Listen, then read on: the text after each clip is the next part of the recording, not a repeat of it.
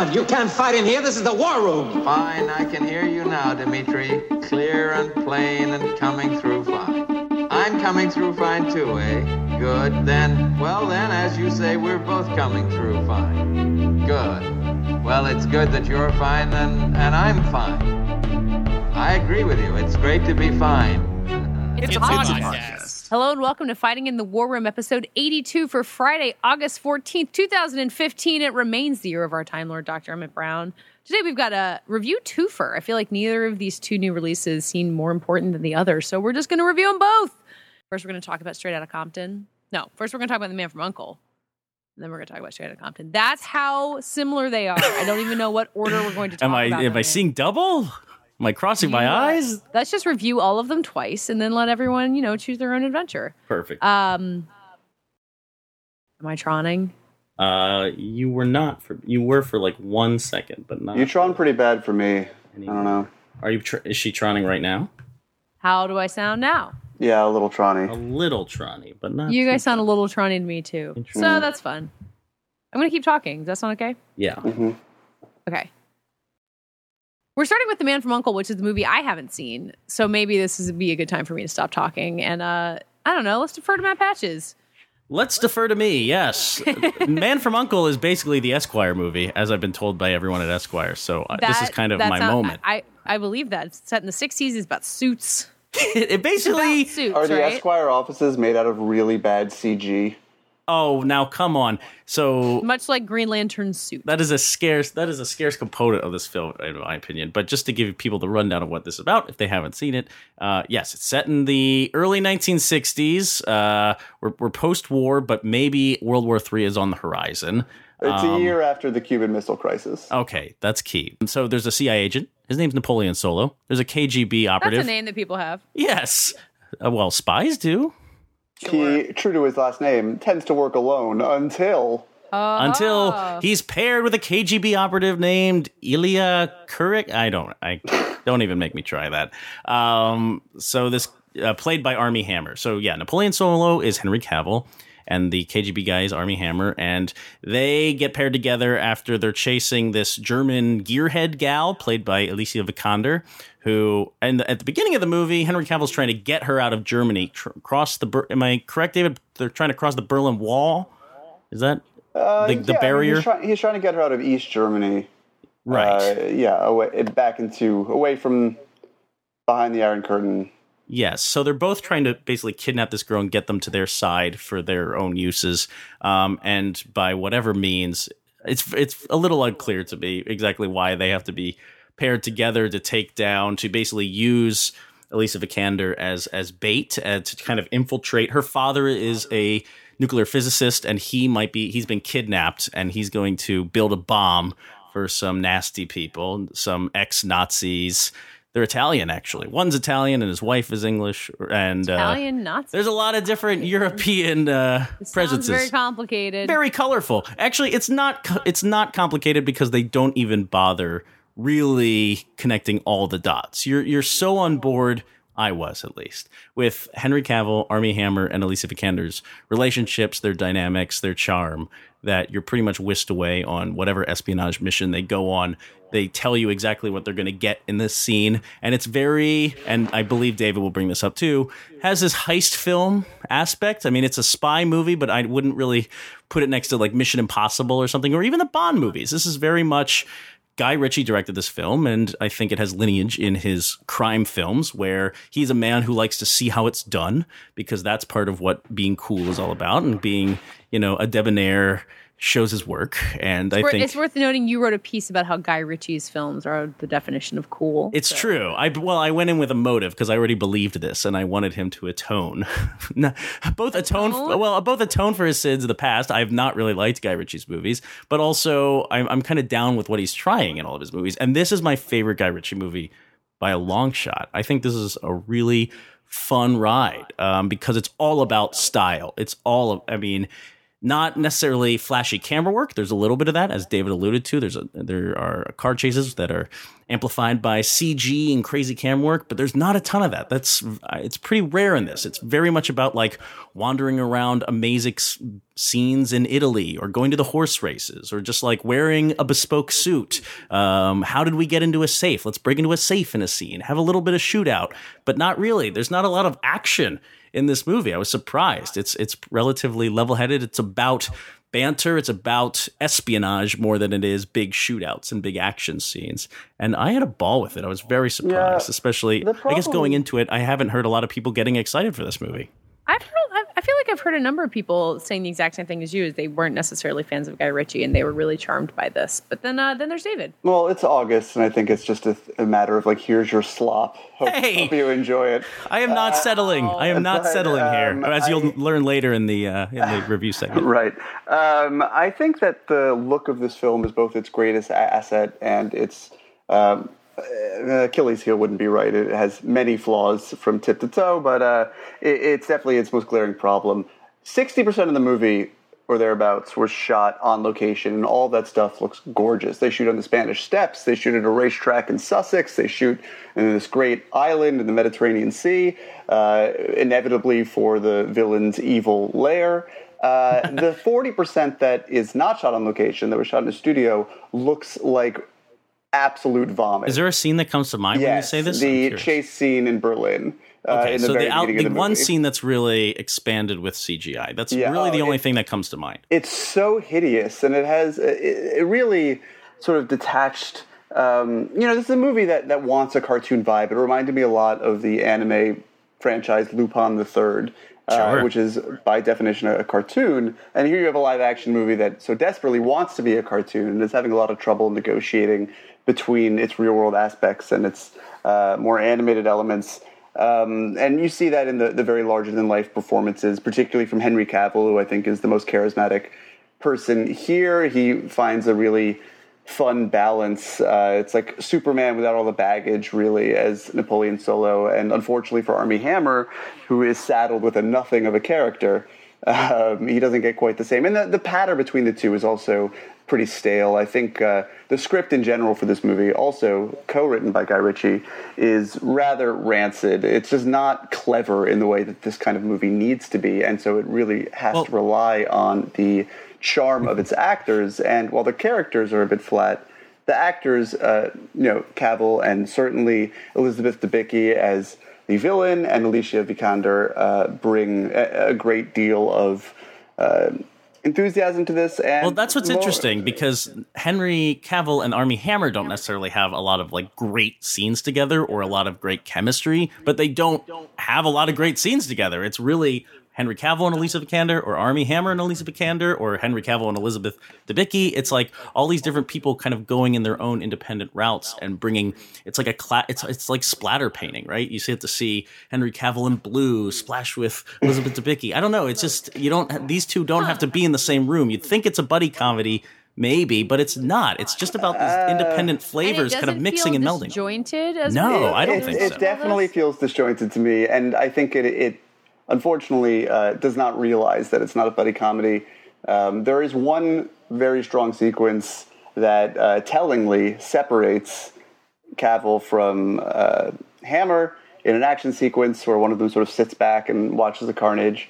Uh, but that's a directorial choice. You're applauding yes, Guy no, Ritchie that's, there. That's a very clever scene, uh, but they're not actually forced to in- interact with one another directly, and it's their strongest spark in the entire film. Um, the, the, the scene he's talking scene, about, just to expand without spoiling, is it's this movie chooses not to go in the action direction a number of times, and this one does it in a way that's so hilarious because we're basically seeing action kind of reflected. You know, it's we're we're going to be all on the character who's wining and dining. Um, and it's very, very funny. Yeah, I mean, and like the other best scene in the movie also takes place in the background, which is this uh, Alicia Vikander dance scene in uh, her hotel room, which t- she's dancing out of focus in the background, while Armie Hammer does whatever he's doing in the foreground. And I think he's that, playing chess with himself. Right, sure. It, it, as Russians of, do. Sure, a microcosm for um, Guy Ritchie's difficulty with foregrounding the most interesting thing available to him. And I think uh, when he's working with only one plane of, of action, it's really boring. There are some really, really garbage action scenes in this movie. There is not much action, as Patch has said, uh, and you will be glad for that because when there is, it's, well, mm, it's pretty bad. You did not um, like the scene. I mean, there's a big heist moment where they are breaking into a safe and they're working together and it is the real buddy comedy moment. And that plays very well i think when they mm. you know as you referenced in the beginning of this review uh, napoleon solo works alone but he's caught with uh, he finds armie hammer trying to complete the same mission as he does. And i i did like the ongoing joke about how the russian technology is always better. Um, just playing this movie leans into the time period so well without being necessarily campy or really being a like an all out period piece. It's it the just, music. It, the music. I love Daniel the music. Pemberton is uh, is spot on. It has this very love it prickly uh, feel. It totally, and the movie does a very good job of nailing the vibe. It's all the details where the problems arise, but the the overall vibe is strong. It does have a very palpable connection to the TV show that um, I've seen about eight minutes of, but I understand again that the world that has been digested from that and vomited up in Austin Powers and everything else. Um, and yeah, I mean the the world of the TV show matters so little for something right, like this. Of course, many people see which is so weird when you see the commercials. Uh, the last line of the movie, this is not a spoiler, is that uh, they they coin finally the term "man from Uncle." They don't even tell you what the acronym stands for until the closing credits. But in the commercials, they lead with that as if it's this like, big mic drop, like Hugh Grant going, "Your new code name, Uncle." Like anyone under the age of sixty gives a shit. Uh, and uh, I guess it's to be like, "Hey guys, it's a code name. It's not about an uncle." right? I, yeah, they have why, to kind of uh, define it. It's bizarre. It's a you know I it I, has an air of mystery. You know, it's you know cool. I know, but I don't want to chastise them for taking. You know, again, let's not applaud them for doing something original here because they're not. But I also don't want to chastise them for taking a somewhat out of the uh, run of the mill franchise like and trying to resurrect it. Uh, right? Yeah. I mean, there there's I think pieces to be had about the four big spy movies we're getting this year. Um, I just and the the music, as I said, goes a long way. They use a lot of deep cuts uh, from the era. There's a great Tom Zé song. Um, who's a Brazilian musician that's used to great effect.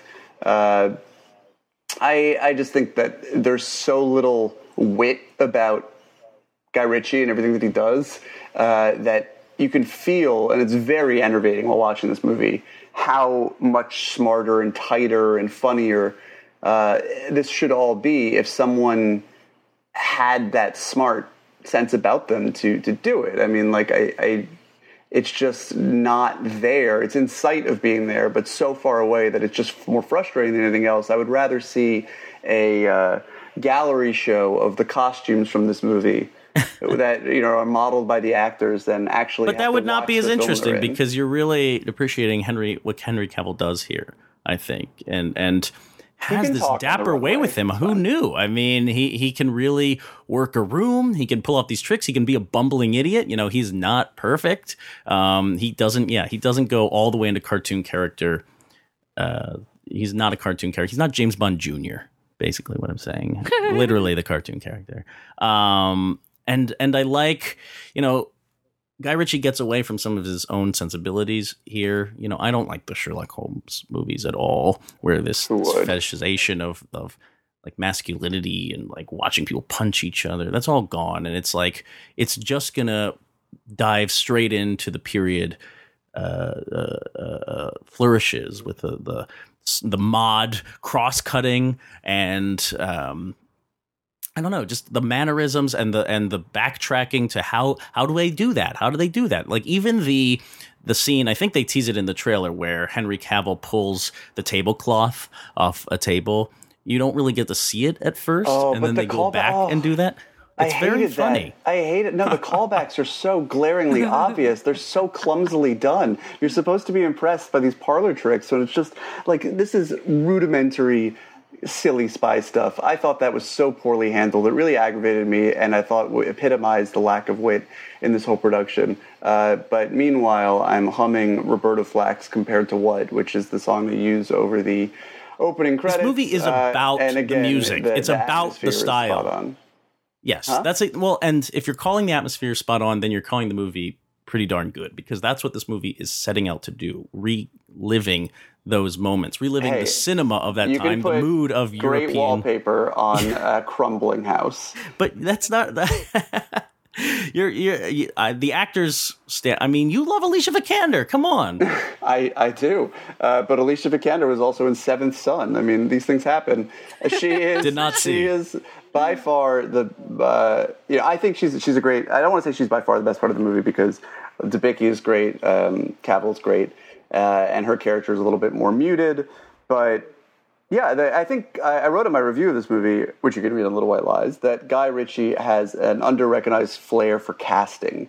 Uh, I think that he that's one of his greatest strengths and something that's sort of been in the bedrock of his career. That he's always had such a solid eye for casting.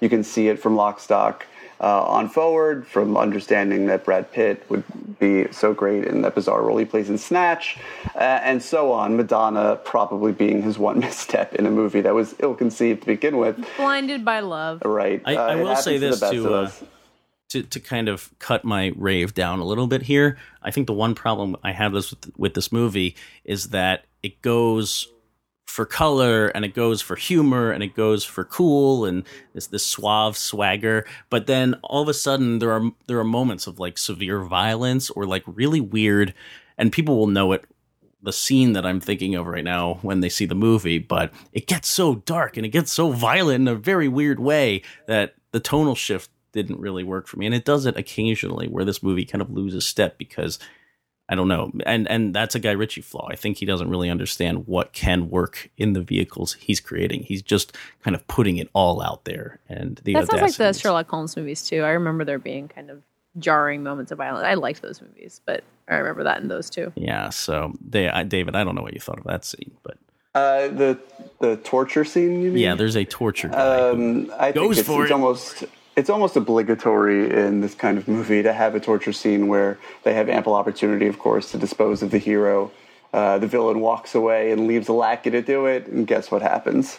um, it's it's I laughed though. I laughed at the punchline of it, but the the setup Yeah, was no, like, again- "Oh my again, god, this is getting so real. It's all about the Holocaust." Without spoiling anything, the the punchline of that scene, how is it shot? It's in the background. But that's this. that's this movie. You're Yeah. describing what this movie is setting out to do and what it's doing so well, which is playing against the conventions of an action movie. It's not a Bond movie where Bond is going to be engaging in every big moment. These guys are are like cool enough to just have their own Yeah, chit chat or like look is, away. is it's like the, people who walk away 90% from of the movie where they're foregrounding the action doesn't work. I think that all of the movie's clever moments uh, happen to be. But even know, in the car the chase that you part hate, of the texture. it's like we're in the back of a car or we're in Armie Hammer's car. There Not a lot of that chase scene happens like through, with CG zooming cameras. You're thinking of like two shots. No, it's not the CG zooming necessarily. It's actually the the plates they use for the backdrop to create uh, uh, uh, East Berlin at night in 1963. It's hideous and fake, and there are really nice physical beats in that sequence. And I thought they were all uh, ruined, almost, if not entirely, by these looks at the scenery around it, which completely deflated the, my ability to believe in what I was seeing and to engage in what I was seeing. Uh, I think it's an ugly movie when it's not a beautiful movie, uh, and there's very little middle Not- ground. when it's not in close up on Alicia Vikander and you're going, Of oh, course, that's that's the subtext. Uh, but you know, Guy Ritchie, you're a hack, and I can't wait for you to retire. But this is definitely one of your better efforts, so congratulations. Wow, faint praise from David Ehrlich. What more could a filmmaker hope for?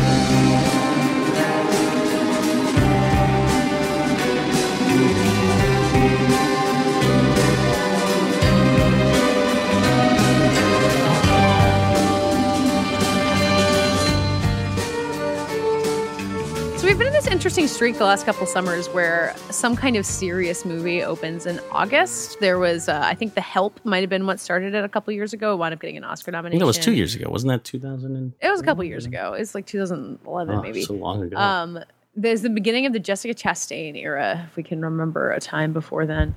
Um, and then last summer there was this biopic Get On Up, which didn't wind up getting that much award season traction, but definitely was kind of a more of a movie for grown-ups. And then uh, there's now another music biopic opening at almost the exact same time, which you can uh, see being kind of of a similar impulse. But this one is a really different music biopic about a really different group. Uh, Straight Outta Compton is about NWA, which is I mean, I'm gonna I'm not even gonna try to pretend. I knew so little about NWA before seeing this movie. Like I was culturally aware of Ice Cube and Dr. Dre and that NWA was a group that had existed and gangster rap was a thing that had happened. And I knew about the Rodney King riots. Like I really had so little knowledge. So I'm gonna I'm gonna try to be like, well, NWA was a Well, you probably learned like, a I lot Don't know. I learned a lot from this movie because it's basically the Wikipedia page. well, I just wanted to be clear as I try to set up a plot summary that I'm not trying to pretend I have any great amount of knowledge. I don't know a ton. But NWA, rap group formed in Compton, uh, neighborhood of Los Angeles in the mid 1980s. Uh, Dr. Dre, Eazy-E, and Ice Cube were kind of the three central members, at least according to this movie, because there are two other members of the group in the movie who I don't remember either of their names. Um, MC so, Ren. so far as, uh, yeah, and then that other guy. Uh, Yella? DJ Yella? Yes. Yeah. Okay. So, for the purposes of this conversation, I think there are three of them. Um, and we kind of watched their rise to fame, kind of in a really classic biopicy way. They uh, uh, team up with a manager, Jerry Heller, played by Paul Giamatti, and uh, their first single becomes a big hit. It's being called into all the radio stations. They record an album, um, and then it gets interesting because they are uh, kind of the beginning of gangster rap. And they're going on this tour and kind of singing these really provocative lyrics about crime and And that kind of thing that they do. Oh wait, different movie. Sorry. And that doing they're doing that thing they do. Tom Hanks is involved. Yep. Um, so they, they, you know, they are accused of inciting a riot in Detroit, and they have Tom Brokaw in real clips, kind of talking about this brand new genre of music because they are these, you know, angry, in some ways, angry kids from a neighborhood of California where they are frequently targeted by police for being black. Which uh, brings up one of the group's most famous song, "Fuck the Police," which you know still has cultural legacy today. I think. Um, And somehow all of this that you've described is about the first Happens about 30 the first minutes 30 of minutes. a two and a half hour movie. so is, is it? It's not quite two and a half hours. It's, a long two and a half hours long. it's a long movie and still doesn't manage to hit on some of kind of the, the remarkable careers of some of the people involved. I mean, you see in the closing credits, like Dr. Dre sold beats to Apple for billions of dollars, and that like couldn't really squeeze its way into the story. Thank God it couldn't. Why would I want to see It goes to show you the amount, like the fascinating lives these people have led, and kind of the inherent trouble of biopics, which is where you're trying to focus on a single part of the story. They're not doing a cradle to grave biopic because some of these, most of these people are still alive. Um, but for me, I think Straight Outta Compton succeeds for a long time because you've got this kind of rise from nothing story that is really familiar. Like this movie is leaning into cliches in a lot of ways to the point that like you're watching like the records being pressed and the like the phone lines lighting up at the radio station where they're becoming a big hit. But it, it really is an Yeah. apt that thing you do reference. um, but you've got the energy of the I think the the three main characters and then plus Paul Giamatti, of course, are really great. And there's this energy to the whole thing because you haven't seen this kind of musical biopic about a bunch of rappers before. Like it's just, I mean, I saw the Notorious B.I.G. biopic, and if telling you if you think this is stale, go see that movie for how much staler it can be. And this, it has a, a fun vibe and like movement to it for a long time. There's basically a point where the group starts splitting up. And for me, it gets to the point where it, it shows the LA riots and then jumps ahead about a year. And after that, it, all the wheels kind of fall off. But I was really with this movie for a long time. I really felt captivated by the beats of the story. And, you know, part of it is because I didn't really know the story. Like, I, you know, was vaguely familiar with Dr. Dre and Suge Knight's professional relationship, but didn't know that much about it. So there was surprises in it for me. But I feel like the performances and the kind of the novelty of seeing this glossy Hollywood biopic treatment for a rap group really kept me going with it. Um, but Patches, you were basically you were straight out of straight out of Compton after about thirty minutes in. Wow.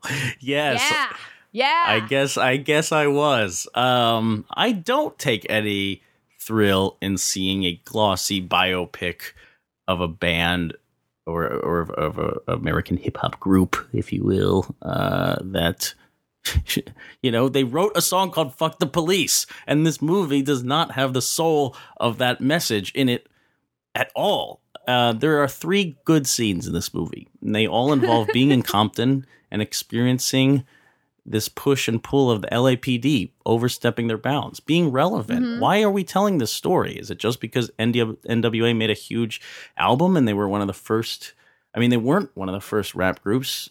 As we see evidenced in this movie, um, No, there were New York just- groups that they meet up. They were an influential rap they're in a very important. I mean, uh, Straight Out Compton is a huge album. It was, it was essential. It swept the country, as we see in the film.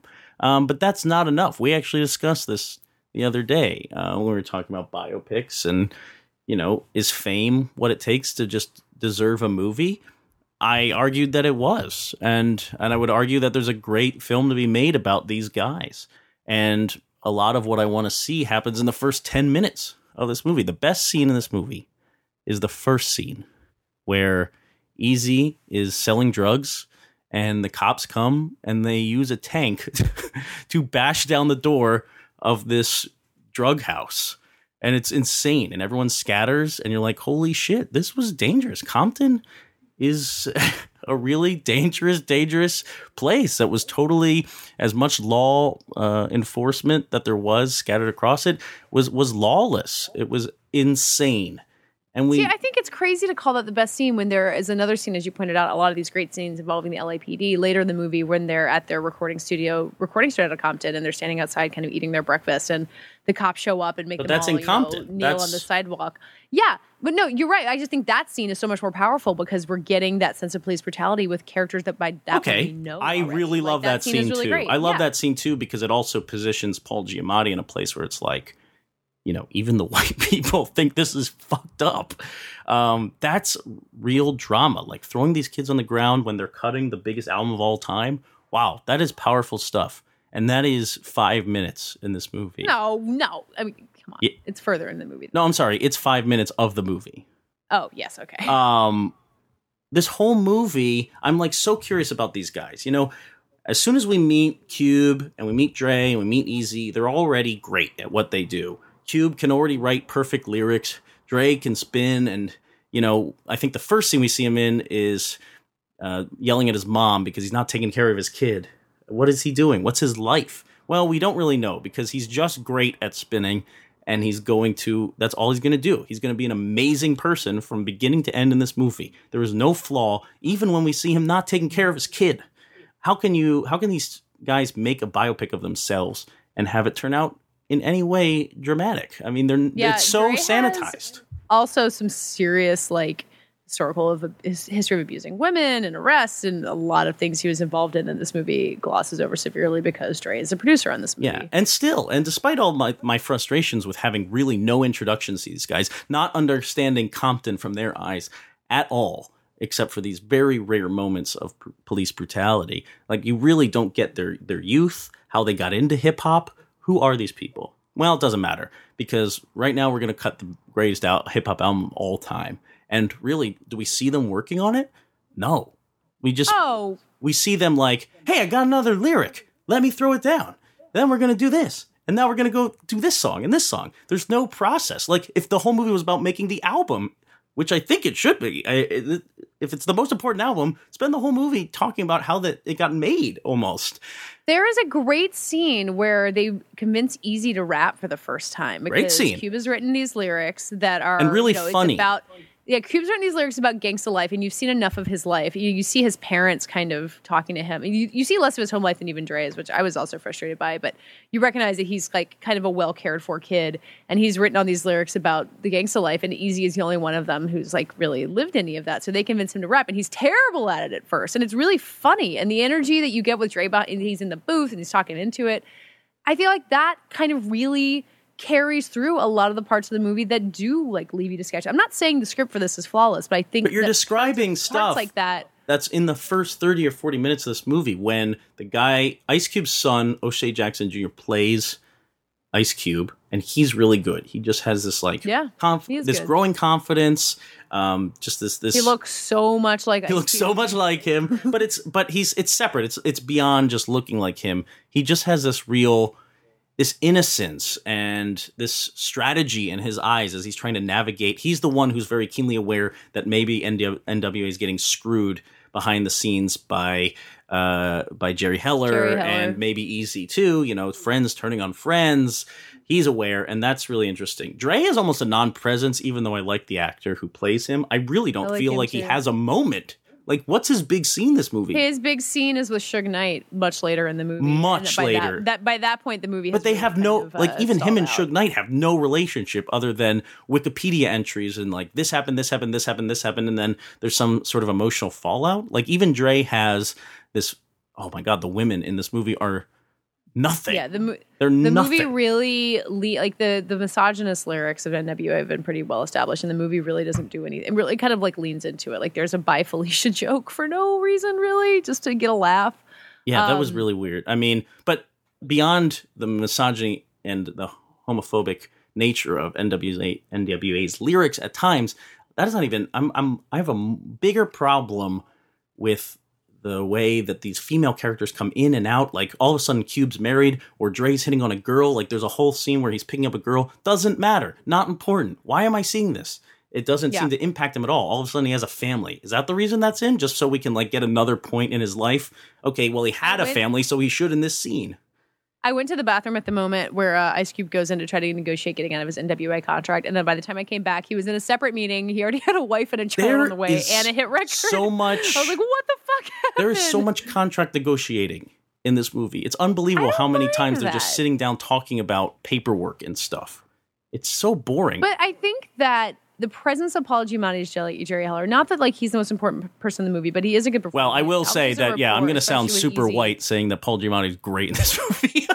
Yeah, he he is great in this movie, and it's important that he's great in it because his relationship. I mean, the extent of his relationship with the other guys, I don't think is that well established, and it's you know you don't care really when Cube gets mad at him, but his relationship with Eazy, I think, is really valid. There's a scene Yeah. really late in the movie, kind of at a point at which I'd kind of given up, where they have kind of an emotional conversation. There's a couple of those, and I, I think that is really important. just- but it's because about he was the Svengali who swooped in and kind of told these guys what they were doing, and you know he didn't necessarily treat them right. And for Eazy, but actually, who was kind of seen as the superstar of it, it was hard on him, and you see Yeah. that. That dynamic's the most interesting because he is helping them in some way. like he is a Yes. great father figure at times. He's a great manager. He's screwing them, but he's not like he he's looking out for himself by helping them prosper, but just not as much as he should. It's a that's an Yeah, interesting dynamic, but maybe the movie should be about grapple. It doesn't grapple with that as much as it needs to in the end. Yeah, there's just so of- much other movie going on. And I think the Yeah. biggest I mean, here's what we should talk about. I like NWA and I like the music a lot. And what I wanted was some raw as fuck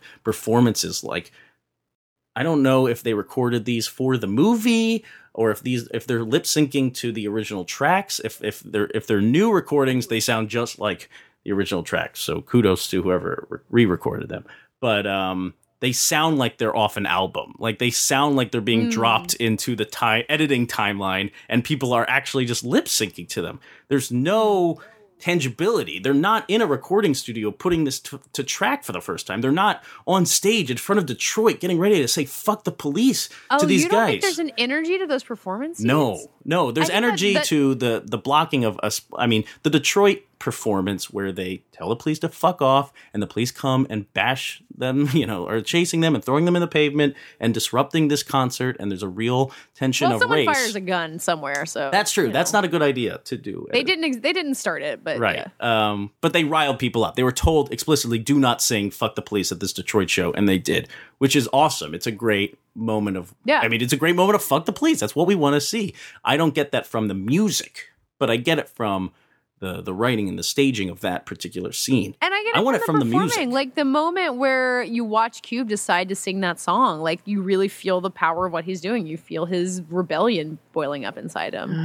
I didn't, I don't get it from the performances. I don't get I it. thought that scene and then their first big one at the skating rink where they kind of uh, first signed their record deal. Like I thought both of those scenes, like you really got why they were so electrifying, like why they were such a big deal because we've seen so much rap performance between now and then. It is the movie does have to do a lot of work to like bring us back to the point where See, that's the started. I difference. think- So you think a scene where there's no necessar- necessarily racial tension, just the history, the the moments in, in the plotting, that felt alive to you. But I think the scenes that felt alive to me were when this movie connects itself to uh, contemporary context. Oh, I thought oh, I thought those definitely did. Too. Oh no, mean, I, know think- that. I, I- you're saying that both work for you, and I'm saying one worked Yeah. for me because the acting and the direction was, and this. I mean, the script is the failure here, not the. yeah, I mean the movie gets an enormous amount of power from Black Lives Matter, which is really interesting because it was all in the works before most of this started. Um, but it, you know, the connection to it really is relevant. And it built itself up to the LA riots after the Rodney King beating. It, it doesn't It's so do a lot with it. No. It's weird because it builds up to that kind of boiling point and then just walks away from it. Because by that point, all of our main characters are living in mansions and they're not really part of that. They're totally detached. The know, scene where they pro- are yeah. watching the Rodney King riots, or a- actually him getting beat for the first time, is just Yeah. so flat and soulless. I mean, maybe that's how it really happened. They're all sitting in their giant mansions watching this happen and kind of getting frustrated, but it's not watchable as a movie for from me. Um, it there's really yeah after Detroit when NWA disbands and they kind of all go their separate ways. I don't care about anything anymore. Even you know Eazy E, as we all know or should know, uh, passed away, and that this is I think the driving point. Uh, you know the movie wants to get there, which means it has to yeah, chronicle so much other stuff. And have him coughing in like three scenes. Ye- It's so excruciating, and not because he's going through a, an extremely painful experience, which I'm sure it was. Uh, as people may or may not know, he, he died of uh, HIV, I believe, or HIV related AIDS. or AIDS. Okay, I think it's straight up AIDS. um, you know, something bad, something that really put him in a lot of pain, and something that shocked him. Uh, and maybe that scene by the end, when we're getting to this emotional conclusion of his life, I was so drained by how boring this movie is. It's really unfortunate. There just seems to be Yeah, so it- much drama brewing in this movie that it cannot land. Well, it's. I think it. I think as much as I like this movie, I think it points out why people shouldn't have biopics made about them while they're still alive. It's really or produce their own. Yeah.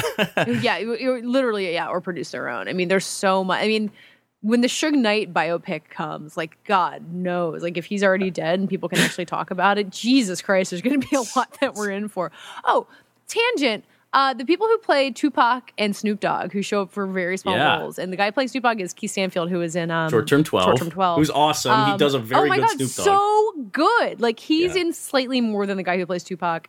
Um, I think the guy who plays Tupac's in only like one shot in the background. yeah, yeah, but that he gets it like a close up. Anyway, like Keith Stanfield, especially great casting, so good in that tiny little part. It kind of like makes you want the full. Yeah, he does know- a um he does a little rap uh improv. I don't know if it was really improv or not, um, but it's awesome.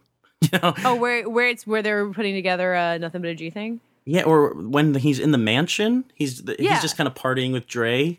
Um, Yeah. that is just great. Like I, more moments of that where they're inventing, where they are, you know, it's all off the cuff. I, I love that. Yeah, the Death Row Records biopic, whenever it comes around after Dr. Dre is dead, which, you know, at this rate, who knows, he might outlive us all, um, will be really interesting. Because, yeah, there are really limitations, especially with show. I mean, I think it does show Ice Cube and Dre being flawed, but not to the extent that you probably they probably could. The fact be. that this movie has room for Ice Cube to pen the script to Friday tells you everything that's wrong with this movie. It's just forcing so much into itself. It doesn't matter. You know, the thing I thought about, just to kind of wrap up here, I guess, um, during this movie, there's there's a great documentary that I believe should be on HBO Go or HBO, whatever, um, called Tales of the Grim Sleeper by Nick Broomfield Mhm, that's a great documentary. um, an amazing documentary about South Central um, that I felt was so much more alive and and telling me about a neighborhood and telling me about the types of people who can come from there and a culture that can brew there and a, an understanding and a misunderstanding on both the people who live in a neighborhood and the LAPD. It's so harrowing and it's but it's also so joyous because these people are, are vivid and fighting back against pe- the oppression, oppression that can exist in a contemporary state in America. Like it's crazy. And you think about NWA, this is the 80s. It's just like the violence being perpetrated against these young men. It's so disturbing. And this movie has no time for it. Um, you know, I, I don't think it's. I mean, you've already talked about how much you like the scenes of police brutality. I don't think it's fair to. but that, but what I'm saying is there's no connection to the music. The music seems to come from They nowhere. literally walk in the room and write "fuck the police" after a scene of police brutality. That's the only instance. I don't know. I feel like Where like does the rest come from? The energy. I don't How know. does Dre know like- how to start his own business? So the second portion of this That's movie is him starting Death Row. I mean, you see that his mom is really hard worker and like Jerry, you- you Dre has a kid. Okay, Dre had a kid in this movie who shows up once, and in that scene, he basically tells his wife to get lost. What the fuck? What is this movie? Yeah. Who are these people? I want so much more from Straight Outta Compton. People seem to love I- it. I don't get it. I really don't. I really like it. I really I agree with basically all of the plot holes that you're pointing pointing out, but I think it has so much going for it that uh I just want the music to be kept me engaged. better. I want it to be raw. I don't know. It yeah, it's really flat. It's exactly what you described at the beginning. Glossy.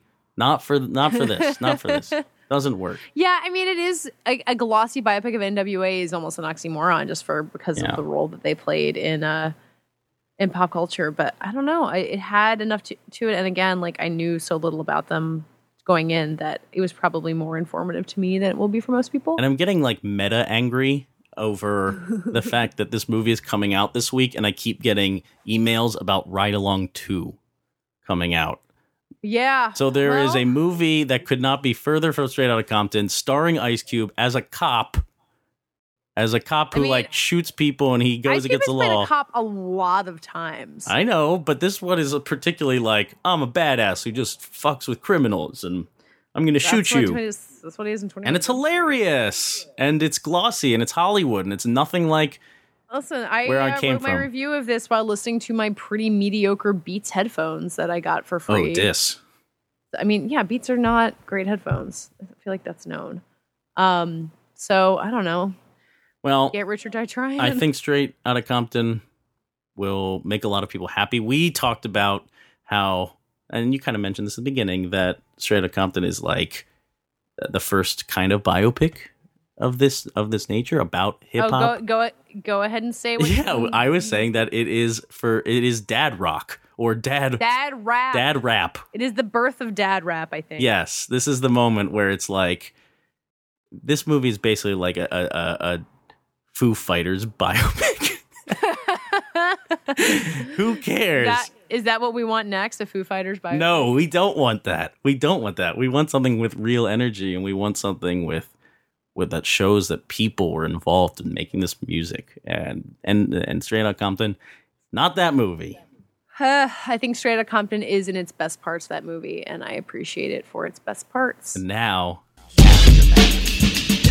Yeah. Uh huh. Uh huh. Coming straight out the kitchen. Crazy motherfucker named Mike. Mike From a gang called niggas with appetites. Couldn't gnaw it off. Had to saw it off. Squeezing meat and chicken is hard off. Chucky too, boy, if you fucking with me. The police are gonna have to come and get me off my ass. Gas is flowing out. Before the brown motherfuckers start flowing out. Stomachs start to rumble and grumble. Knocking and shaking your pot of gumbo. Scare my damn grandma like that. With a hat that's pointed at my ass. So bend it real smooth. Ain't no telling when I'm down for a bomb move. Got a taste that had me dancing. Oh, Kinda like a horse. I was prancing. Oh, you ain't got no motherfucking food. I'm about to act a motherfucking fool. Toe, no maybe. Eating chicken out the box daily. Yo, weekly, monthly, yearly. Drinking juice so I can see clearly that I'm down with the capital P-I-G. Kids can't fuck with me. So when I'm in the restaurant, you better duck. Cause my appetite is bad luck. As I leave, food is missing. When I come back, boy, I'm coming straight out the kitchen. The kitchen. The kitchen. Hey, Patches, what was this week's lightning round question? Yes, it was in honor of Straight Outta Compton. Which musician would you like to see get a biopic? I'm going first because I picked the one I want. Brian Zitzelman says, "Just make that David Bowie, Bowie movie with Tilda Swinton so I can die in peace already." Or make that So- Halloween uh, version of the David Bowie biopic, David Bowie. As Boo. See what I did Oh, there? oh wow! I was going with like Bowie knife, like Halloween, like killers. Wow, you really. Or the M- Marine Time version, David Bowie. I don't know. That was painful for everybody. David, David, what's, what's your yours? pick? um, well, uh, I won't go with Nickelback. Uh, I will go That's- with Louis Schuth at Schuth, S C H U T H, who says Scorsese's Sinatra biopic, obviously. And I am saying this, I'm going with that choice. Uh, not because I have any long-standing interest in Sinatra. For me, he's really only good around Christmas time.